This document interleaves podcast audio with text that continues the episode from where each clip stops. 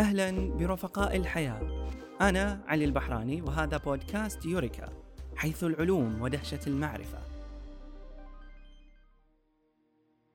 قبل 58 سنة هب على بريطانيا شتاء عام 1963 اللي يعتبر أبرد وأشد قساوة على مر التاريخ المسجل. عواصف ثلجية لأكثر من شهرين. غطى الثلج بكميات كبيرة الطرق والبيوت مانعا الحركة والتنقل. درجة الحرارة وصلت إلى سالب 20 درجة تحت الصفر. أدت لتجمد المياه في الأنابيب والزيوت في المحركات. تجمدت الأنهار والبحيرات. سميت تلك السنة بالتجمد العظيم بيج فريز في نفس الوقت كانت مدينة سيدني في أستراليا تنعم بالعطلة الصيفية. في جو دافئ وحرارة تصل إلى 37 درجة.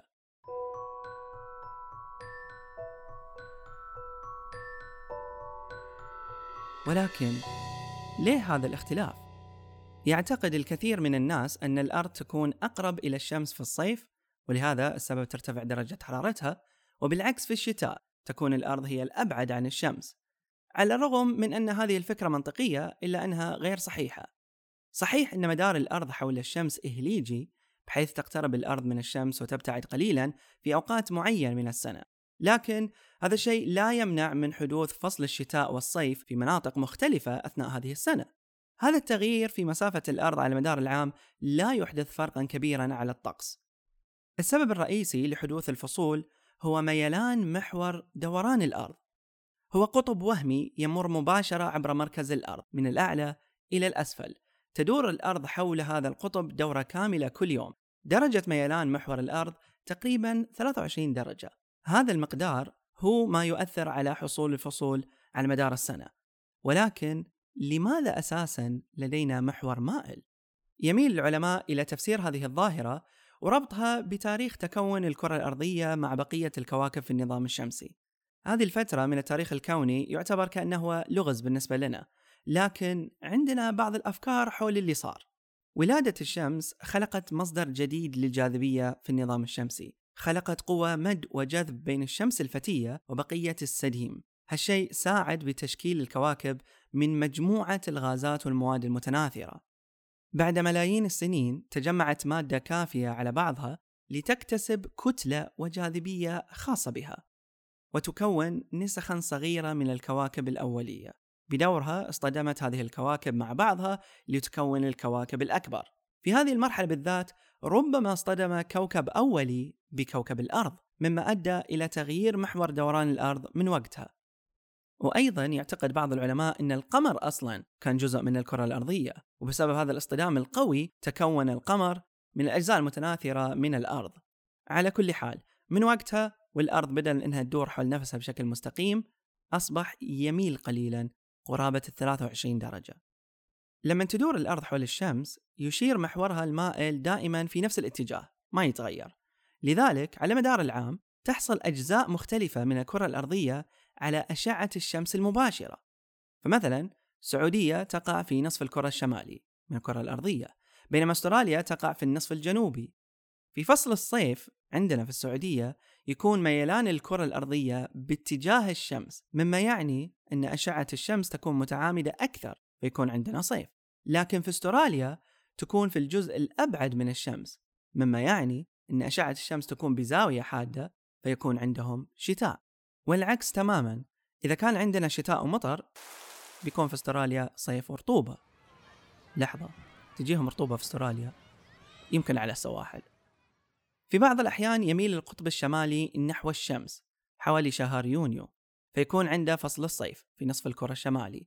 لأن أشعة الشمس تضرب هذا الجزء من الأرض بشكل مباشر أكثر من أي وقت آخر من العام والعكس بالنسبة للقطب الجنوبي.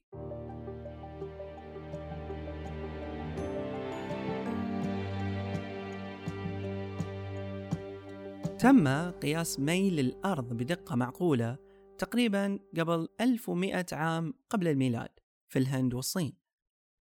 كان عند الإغريق القدماء قياسات جيدة للانحراف أيضا حوالي 350 سنة ما قبل الميلاد. أثناء الدولة العباسية قام علماء الفلك في بغداد بقياس الانحراف بدقة أكثر واستخدمت هذه النتيجة في العالم العربي لسنوات عديدة. إلى عام 1437 حدد أوليغ بيغ الميل المحوري للأرض على أنه 23 درجة فاصلة خمسة صفر أربعة سبعة. في فكرة كانت منتشرة وقت العصور الوسطى إن انحراف محور الأرض تقريبا ثابت. لكن ربما أول من أدرك أن هذا الشيء غير صحيح هو العالم ابن الشاطر في القرن الرابع عشر. أدرك أن الدرجة تتغير. ابن الشاطر مثير للاهتمام. اسمه أبو الحسن علاء الدين الأنصاري معروف بابن الشاطر وكان شاطر. كان عالم فلك ورياضيات مسلم. قضى معظم حياته في وظيفته التوقيت ورئاسة المؤذنين في دمشق.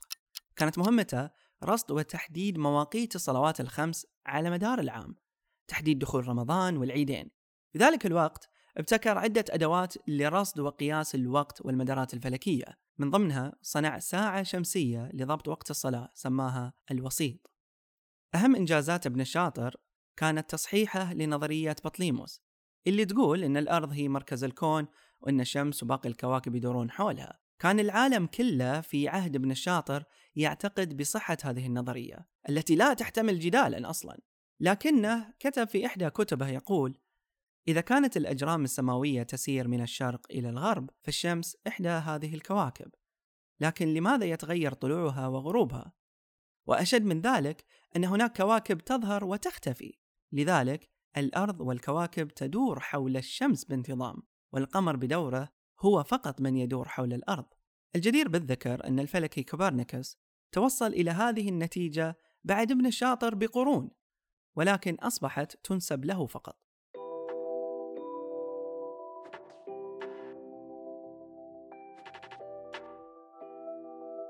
وعلى ذكر القمر ترى له تأثير قوي على استقرار انحراف محور الأرض. دراسة تحليلية لخريطة التردد تم إجراؤها عام 93 أشارت إلى أنه في حالة عدم وجود القمر يمكن أن يتغير الانحراف بسرعة بسبب السلوك الفوضوي للنظام الشمسي حيث ممكن يصل إلى 90 درجة. في الجانب الآخر أشارت تجارب محاكاة عام 2011 إلى أنه حتى في حال عدم وجود القمر قد لا يكون انحراف الأرض غير مستقر تماما بل بيكون متفاوت ما بين 20 إلى 25 درجة فقط. لحل هذا التناقض تم حساب معدل انتشار الميل. وجدوا أن الأمر قد يأخذ بلايين السنين إلى أن يصل ميل الأرض إلى 90 درجة. سيستمر تأثير القمر على الأرض لملياري سنة على الأقل. على فكرة كانت الأرض تدور بشكل أسرع بكثير. في بداية تكونها ضمن النظام الشمسي تلف مرة كل 6 إلى 10 ساعات. لكن جاذبية القمر لعبت دور كبير في إبطائها إلى 24 ساعة. الحمد لله على القمر. إحنا 24 ساعة وما تكفينا. تخيلوا يكون اليوم 6 ساعات بس.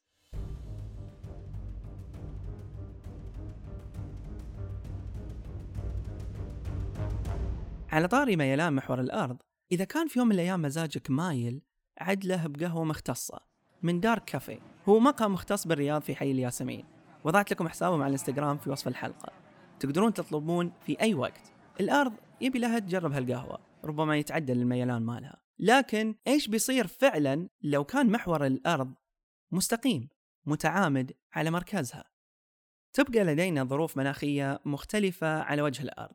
لكن في أي نقطة على سطح الأرض بيكون في طقس واحد لا يتغير طوال السنة. ما في فصول أربعة. المناطق القريبة من خط الاستواء تستقبل مستوى ثابت من ضوء الشمس كما هو الحال الآن لكن المناطق الموجودة في القطبين لن تتلقى أي ضوء شمس في أي وقت من السنة. بيكون إما نهار دائم أو ظلام دائم. أما المناطق الواقعة بين خط الاستواء والقطبين بتكون أكثر دفئا بالقرب من خط الاستواء وتبرد ببطء مع تحركنا نحو القطبين. فبتكون الفصول موزعة حول الكرة الأرضية. مثلا بتكون السعودية في فصل صيف دائم. كالعادة بينما نيوزيلندا في شتاء دائم وكندا في خريف دائم وهكذا. طيب ماذا لو كان محور الأرض مائلا بمقدار 90 درجة؟ بتميل الأرض كلها 90 درجة. في ديسمبر بيكون نصف الكرة الشمالي مخفيا تماما عن الشمس. ستكون كل أمريكا الشمالية أوروبا وروسيا الصين ونحن في السعودية مناطق باردة جدا مثل القطب الشمالي في الشتاء.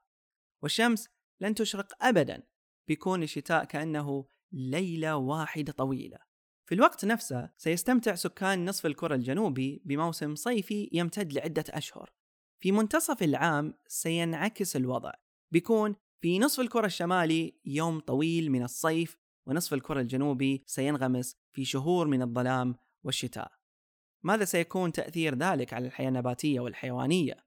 وعلينا نحن كبشر، هل يمكن للحياة كما نعرفها البقاء؟ في فصلي الربيع والخريف بيكون الطقس أكثر اعتيادية بالنسبة لنا، مشابه للربيع والخريف اللي نعرفهم الآن، وجميع مناطق الأرض بيكون لديهم كل يوم 12 ساعة من الشمس ثم 12 ساعة من الظلام. لكن لا تقلقوا، ما راح يصير هالشيء. ميلان 90 درجة ترى كبير جدا. في رسم بياني لميل محور الأرض لمليون سنة قادمة سواها الباحث برجر عام 76 ذكرها في ورقة بحثية يبين أن مقدار الانحراف غالبا سيكون ما بين 22 و 24 درجة فقط يعني الأمور طيبة تستمر الفصول كما هي